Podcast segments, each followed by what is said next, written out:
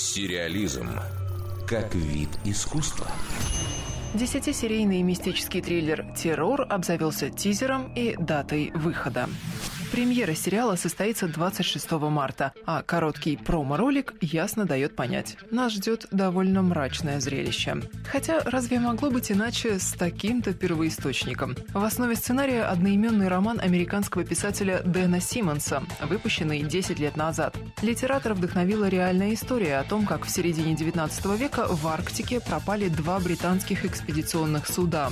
Симмонс предложил свою версию загадочных событий, вдохновившись эскимос русской мифологией. В его книге «В экстремальных условиях ледяного заполярья» мореплаватели сталкиваются с монстром, после чего вступают в жестокую борьбу за выживание. Предводитель экспедиции сэра Джона Франклина сыграл Киран Хайнц. Сериаломаном он известен в первую очередь благодаря исторической драме «Рим», в которой он перевоплощался в Гая Юлия Цезаря, а также благодаря саге «Игра престолов». Там он воплотил образ гордого лидера одичалых Манса-налетчика. Появится в шоу «Террор» и Табайас Мензис, которого в Риме можно было видеть в роли Брута, а в «Игре престолов» в роли Эдмура Талли.